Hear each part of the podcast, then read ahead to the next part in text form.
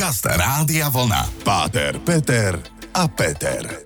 Relácia o pohľade na život, o láske, viere, hodnotách, o spoločenských témach a o všetkom, čo ľudí zaujíma. Útorok 20. hodina už obligátne predznamenáva a tým, že máte zapnuté rádio vlna, že vysiela dvojica veľmi šarmantných, pekných, milých, ale iba mierne vzdelaných analfabetov. A hovorím za seba, Peter a Páter Peter. Pekný večer. Ale teraz musíme priznať po dlhej, dlhej, dlhočiznej dobe, že aktuálne v štúdiu nesedíme, pretože my to prednahrávame a dôvod je prozaický, Peťo. Pretože v tomto čase sa zúčastňujem majstrovstiev Európy kňazov vo futsale, ktoré sa koná v Albánsku. A to je neuveriteľné, nebojíte sa ísť do Albánska? Tá týraná smerom hore, teda v pohode, ale... Koná sa to momentálne v meste Skadar, to je pri Skadarskom jazere a dojmy z tohto budeme riešiť možno, že na budúce, alebo aspoň, že jak sme dopadli a tak no, ďalej. Ver tomu, že sa budem pýtať, pretože kto sa pýta, ten sa dozvie. A dnešná čas, ako sme už avizovali minulý týždeň, že dlhšie sme sa nevenovali rubrike nad listami poču počúvačov. A tí, čo ste nám posielali tie holuby, tak ďakujeme, chutil. Aj vývar bol výborný, ale aj otázky boli fajné. A hneď prvá otázka prišla a súvisela vlastne s tou ostatnou témou, Peťo. Že padla tam veľmi krásna myšlienka a teraz neviem, nie je to tam napísané, že kto ju povedal, že vyslovil to niektorý z tých biskupov či arcibiskupov, že výhodou gréko-katolíckej cirkvi je to, že je to kňazstvo ženaté. Áno, to povedal samotný nový arcibiskup a veľmi vo svojom príhovore vyzdvihol manželky kňazov a vlastne ženaté kňazstvo.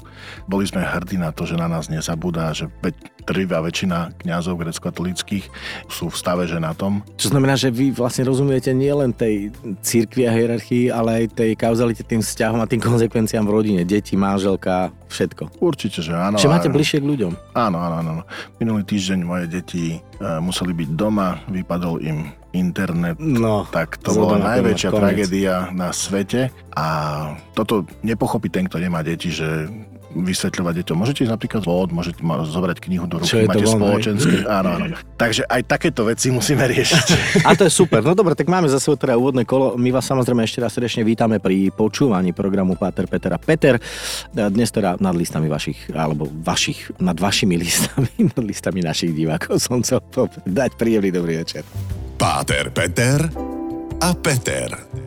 Začneme tak odľahčene, začnem témou, ktorá je nám veľmi blízka, to je futbal, keď si už spomínal, tak e, písal mi Píšta, taký kamarát môj. A... Už som sa ťa zabudol spýtať, bolo El Clasico. Ježiš, ne, nerýpte do mňa. Práve toto je to, že on si tiež rýpol a tak on povedal, že dobre, Barcelona naozaj už nejde. Tak Šávi urobil to obrovské gesto, že abdikoval na post trénera. A to je tá veľkosť človeka, že on zahodil svoje ego, svoj prospech v prospech týmu. Veď to je to krásne. Ale ja chcem povedať, že raz sme hore, raz sme dole a vždy je to náš život. Akože ten život sa môže meniť, ale hodnotovo ostávam taký istý a snažím sa prispôsobiť sa tým podmienkam. A to je podľa mňa to, čo sa stalo aj v Barcelone. No tak máme krízu chvíľu. Ako to ty vnímaš? No, že sme vyhrali super pohár a vy nás nezaujímate. Ďakujem veľmi pekne. Toto je môj bývalý priateľ. No dobre, no. Ale nie, poďme na vážne veci. Poďme na vážne veci. Ľudská pamäť je zvláštna. Na to zle si spomíname a to dobré je nepodstatné píše Gabika. Však napríklad človek môže byť celý život dobrák, raz robí niečo zlé, odsudený navždy a úplne. Rovnako je to ale aj s cirkvou, si myslím. Vyše 2000 rokov histórie katolíckej cirkvi a my nedokážeme veriť kvôli svinstvám, ktoré sa robili v minulosti, či aj v súčasnosti. A prečo teda nevieme dať dôraz a význam na to dobré, čo nám viera, respektíve to náboženstvo prináša? Prečo vidíme len okázalo z kostolov, nahrávané na majetky, zlyhanie jednotlivcov v radoch kňazov a potom odmietame veriť v ich Boha, teda nášho Boha a tak ďalej a tak ďalej. Prečo teda sa fixujeme vždy na to zlé a prečo vďaka tomu, že niektorí jednotlivci zlyhávajú, potom nevieme ako keby nájsť tú vieru a veriť v to náboženstvo? Ja si myslím, že to je osobný postoj každého človeka, že či si vlastne vypichne a áno, vždycky nás fascinuje nejaká senzácia. A ja som to viackrát povedal a môžem to zopakovať. Nikto nepovie o 100 lekároch, ktorí vykonali nejak každý deň kvantum dobra, ale o jednom, ktorý nejak zlyhal. Lebo je to zaujímavejšie, lebo je to pikoška, lebo z toho sa budú predávať vlastne viac mm. výtlačkov niekedy bulvárov. a mhm. bulvárov a viac to bude sledované. Je to, nie že nechcem mať, že v ľudskej povahe, ale podľa mňa ten hriech, ktorý v človeku je, tým, že vlastne môžeme byť fascinovaní, že aj niekto iný má niečo zlé v sebe alebo má, má nejaký problém, Je to možno, že aj dôsledok toho, že veľakrát církev nechcela alebo odmietala prijať zodpovednosť, poprosiť o odpustenie. Veľmi sa mi páčilo v sobotu 27. januára bol deň výročia holokaustu, alebo teda... Áno, áno, áno. A vlastne vtedy poprosili o vyjadrenie aj oca arcibiskupa Bobera, predsedu konferencie biskupov Slovenska a on veľmi jasne pomenoval, že sa ospravedlňujeme aj za zlyhanie, keďže počas slovenského štátu bol prezidentom kňaz Jozef Tiso. fašistický štát, a mnohí, mnohí naozaj predstavitelia, ktorí sa hlásili ku kresťanstvu a vlastne zdávali si štít, ako keby taký kresťanský samotný. Nemecká armáda mala na opaskoch, že Gott mit uns, Boh je s nami a prijať zodpovednosť a povedať, bohužiaľ urobili sme chybu, ospravedlňujeme sa za to to, čo robil svätý Jan Pavel II, kde chodil všade sa za omily a mnohé, mnohé zlyhania cirkvi ospravedlnil. Tak ale potom je to aj... v totalitnom období, či už to bol práve spomínaný fašizmus, alebo to potom berme ako, ako ten tvrdý komunizmus. Tam, ja neviem, či ste mali až takú odvahu veľmi vyskakovať. A... Nejde o to, ide o to, že vlastne hoď aj spätne povedať, prepačte, urobili sme chybu to je veľakrát, čo už chvala Bohu, myslím si, vo väčšine e, patrí k štandardnej výbave. Na druhej strane vyvarovať sa ďalších chýb, zlyhaní a, a vlastne zlých vecí. Čiže možno, Gabika, tá otázka, že prečo viac menej iba to zlé, no Peťo to aj povedal na začiatku a myslím, že to veľmi pekne vysvetlil a ja len dodám, že v rámci štúdia na vysokej škole, kedy si dávno v rámci psychológie, tam bol jeden taký terminus technikus, že projekcia. A to znamená, že veľmi radi si vyprojektujeme svoje vlastné negatíva, ktoré hlboko skrývame v sebe a bojíme sa ich priznať, lebo však to je zlyhanie. Tak ako náhle sa stane niečo takéto, a stane sa jedna nejaká zlá vec, tak my sa všetci na ňu upneme, lebo pozri, on je zlý, on je zlý, on je zlý a veľmi radi všetci ukazujeme prstom, takže áno, je to individuálne a každý by sa mal prv, než niečo vyriekne, urobí, ukáže zamyslieť, kúsnuť si do jazyka a možno dvakrát merať a iba raz rezať. Ja by som chcel poďakovať doktorovi psychológie Petrovi Lendelovi Ďakujem. za tento rozbor. Ďakujem pekne. Dáme si uh, hudobný break, lebo sme sa trocha zakecali, ale ideme na ďalšie vaše otázky. Páter, Peter a Peter. Sedíme tu v štúdiu v dobrej nálade a špekulujeme, premýšľame nad vašimi otázkami. Akú odpoveď dáš na toto, Peťo? Jonáš sa pýta. Aký boh dnes vládne svetu? Kto sú novodobí bohovia? Superman, Iron Man, Spider-Man, Superwoman, Wonder Woman, Batman? Kto? Peniaze či moc? Dobrá otázka. Prepač, že tak zafektoval s takou radosťou, ale toto je vážna otázka. Aký boh dnes vládne svetu? Tak je jeden boh s veľkým B pre mňa a verím, že raz mi dáte všetci za pravdu, že Boh je len jeden, je to tá najdôležitejšia pravda, ktorú sa nielen učíme, ale verím, že aj chceme žiť. Tých bohov s malým B je strašne veľa, pretože tá túžba človeka byť samým sebe Bohom je od počiatku vekov a v podstate na prvých stránkach e, svätého písma Biblie tam to vysvetľuje, možno, že nie úplne historicky, ale teologicky veľmi dôsledne, že keď hovorí démon Eve, že nezomriete, budete ako Boh, tá túžba tu ostáva vlastne v človeku stále. To, že máme túžbu zhmotňovať si nejakých superhrdinov, to bolo už od gréckých bohov a neviem kedy. Polobohovia to, že nám naozaj vládnu veľakrát viac peniaze ako nejaký pohľad na ľudský život, že je dôležitejšia moc ako služba, že je dôležitejšie brať ako dávať, tak toto je už je dôsledok práve toho prvotného hriechu, tá náklonnosť k zlému. Čiže ja verím, že je tu len jeden Boh, mnohých ľudí toto vlastne prekvapuje a dávajú si otázku, kde bol Boh, keď bol holokaust, kde bol Boh, keď Pol Pot pozabíjal toľkých ľudí, kde bol Boh, keď bola vojna, kde bol Boh, keď mne zomrelo dieťa, kde bol Boh, keď sa stane to a to, ale Boh dáva človeku rozum a slobodnú vôľu a dôsledky týchto hrozných vecí, ktoré sa diali, dejú a bohužiaľ sa budú diať, sú práve dôsledkom toho ľudského hriechu. A to nie je ani Boží trest, ani Božia spravodlivosť a, a Bože mlyny, že melú pomaly a všetky takéto pre mňa nezmyselné karma veci. Je zdarma, to mám najradšej. Áno, karma je zdarma. karma je čo? Mexické jedlo? Ne, možno, že nechceme si pripustiť, že je to dôsledok, možno, že nie priamo môjho hriechu, to, čo sa mne deje, ale je, potom si môžem uvedomiť, že aj to, čo robím ja, zle, môže ovplyvňovať život niekoho iného. Tu sme znova pri tej vete, ja ju dookola opakujem, už pomaly dogmaticky, že koľko ľudí toľko chutí a keď sa stretnú dvaja, môžu mať aj tri rôzne pohľady na tú istú vec. Ale je na nás, čo si vyberáme. Určite áno. Vyber si. Keď sa pýtal Jonáš, ktorý boh je teraz bohom. No. Stačí dať to správne písmeno. On, on dal doslovne otázku, že aký boh dnes vládne svet? No to je presne to, že je len jeden Ten, boh s veľkým B a buď dám život jemu a žijem ho s ním, alebo potom hľadám tých bohov s malým B a dávam im svoj život. No Jonáško, dúfam, že sme teda nejakým spôsobom odpovedali a teraz ešte jedna veľmi rýchla v tomto vstupe stihneme. Je to dosť rozvinuté. Ťažko sa porovnať s ostatnými náboženstvami, je tu toľko dezinformácií, falošných ľudí, kníh, nesprávnych prekladov. Ako si teda máme vybrať správne? A keď sme silne vychovávaní k tomu, aby sme sa nebúrili a slepo verili, tak Boh si odporuje. Máme mu slepo veriť? Alebo máme hľadať pravdu? to je akože ťažká máme. filozofická otázka. Jasne, že máme hľadať pravdu, ale tam treba oponovať, že Boh nikomu neberie jeho slobodnú vôľu a rozum. Opäť sa k tomu vrátim. A keď niekto tvrdí, že toto chce Boh, alebo toto je Božia voľa len preto, aby ovplyvňoval a ovládal druhých ľudí, tak to je presne to prikázanie, že nevezmeš meno Bože nadarmo. To je veľmi dôležité pochopiť. Čiže máme právo a povinnosť premýšľať nad všetkým, skúmať, hľadať istým spôsobom aspoň odtienok pravdy, lebo tá všeobecná pravda je vždycky niekde trochu ďalej, ale povedať, že bol som vychovaný, tak ja musím počúvať a slepo idem a, a nie to, čo sa na narýchlo mi príde na rozum, mnohí nacistickí vojaci a pohlavári sa hovorí, že ja som iba počúval. No, tak e, keď vidíš, že vraždiť ľudí je nesprávne, tak si mohol povedať, že ja toto robiť nebudem. Tento alibizmus tu vždy bol aj bude a možno to uzavriem tým, že sa hovorí, že ak chceme, aby teraz zlo zvíťazilo, tak stačí, aby dobrí ľudia neurobili nič. Počúvate Páter, Peter a Peter a po, pevne verím, dvoch skladbách sme opäť s textom naspäť. Páter, Peter a Peter. Častokrát som sa prichytil pri tom, že si hovorím, že čo sa nedá zmeniť, s tým sa treba zmieriť. Myslím, že mnohí takto rozmýšľajú, ale v poslednej dobe mi párkrát vyskočilo a ja som to už posielal známym. Taký mních jeden mal krásnu prednášku v angličtine s takou zvláštnou indickou angličtinou. Do you have a problem? Máš problém? Yes? No?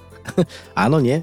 If there is a solution of this problem, then why worry? Keď máš riešenie problému, tak na čo sa zaťažovať starosťami? Keď nemáš, tak na čo sa vôbec zaťažovať starosťami? Máš také chvíle, keď sa zaťažuješ nad niečím, ako je to u teba teda? Máš starosti, trápiš sa priveľa nad niečím? Našiel si spôsob, ako riešiť situácie problémové? Určite sú situácie, keď nie že sa trápim, ale tak mi spôsobí nejaká vec, ktorá na prvý pohľad je problematická, ťažšia, nezvyčajná. Je to situácia, ktorú som ešte nezažil. Musím buď viac rozmýšľať, niekým sa poradiť, proste, ale že by som sa nejak teraz e, umáral, nevedel kvôli tomu spať. Väčšinou to je, keď niečo da kde položím na, na miesto, kde určite to nájdem a potom si za toho neviem spomenúť, že kde som to dal, ale si pamätám ešte na tú situáciu, že dávam to sem, aby som si na to pamätal, lebo to je špeciálne a potom, keď po dvoch týždňoch, dvoch mesiacoch, ba kedy aj rokoch nájdeš niečo, tu som to dal, aha, už viem aj prečo a vôbec som si na to nespomenul. A tak to som nadľahčil, ale ja osobne nie, že radím, lebo snažím sa posledné dobe vyhýbať sa tomu, aby som ja niekomu radil, skôr sa snažím dávať otázky, že